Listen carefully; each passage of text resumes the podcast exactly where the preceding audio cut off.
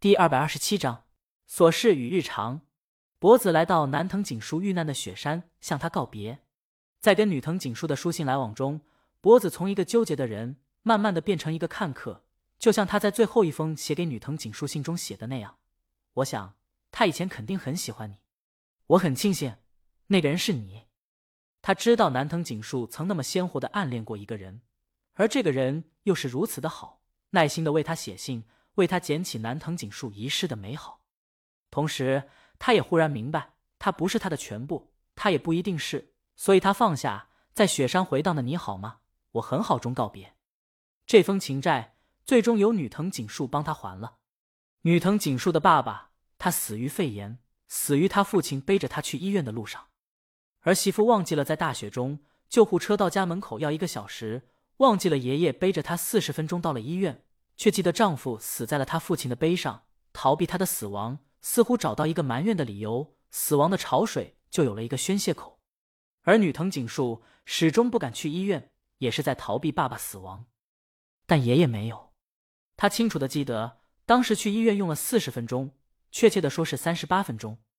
谁也不知道这条路他后来走了多少次，谁也不知道他多少次的念叨三十八分钟，埋怨自己。没有保护好自己的儿子，所以在女藤井树发烧昏迷，依旧是救护车一个小时到的时候，他毅然决然的再次背上孙女，徒步赶往医院。就算用命换，也要在四十分钟内赶到。这是他对自己的救赎。最终，爷爷成功了，他终于选择了放下对儿子死的愧疚。女藤井树的妈妈也不再搬家，他们坦然接受了女藤井树爸爸的死亡。在最后的最后。那些玩寻找藤井树的学生，把男藤井树托他还给学校的《追忆似水年华》送到女藤井树家中，让他看这本书借书卡的背面时，顿时我无话可说了。那是中学时代的我的画像。我突然发现，他们正津津有味的偷看我的表情。我一面佯装平静，一面想把卡片揣到兜里。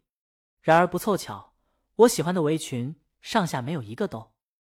所有发生的故事都锁在追忆似水年华，所以虽然是受王峥的启发而想起来，继而写出来，但江阳更愿意把这本书送给上一世的人。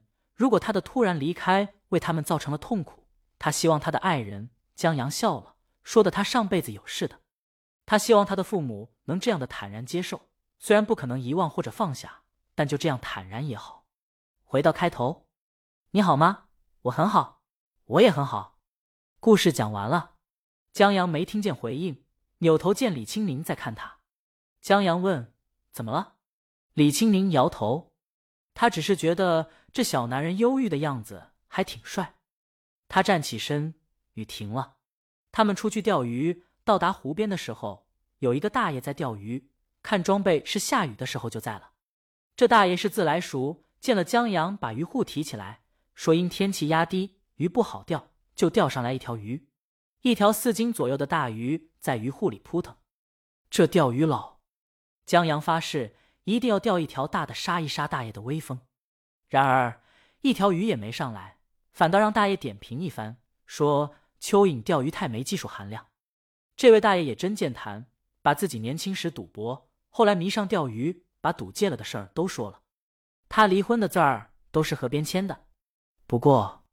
大爷看着远处悠然自得的李青宁，那是你媳妇啊！大爷羡慕，手里的大鱼都不香了，因为他刚刚看见李青宁钓上了一条大鱼。大爷不再跟江阳说话，又回去专心垂钓。等李青宁收竿的时候，江阳拎着他的鱼护，特意去大爷身边转悠了几圈，坚定了大爷夜钓的决心。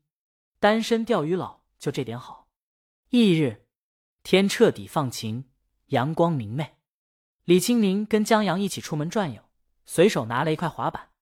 他滑板玩的挺好的，也不是炫技，就是做个代步的，跟在江阳身边，时不时的做几个简单动作，快速上板、下台阶、收板，又酷又飒。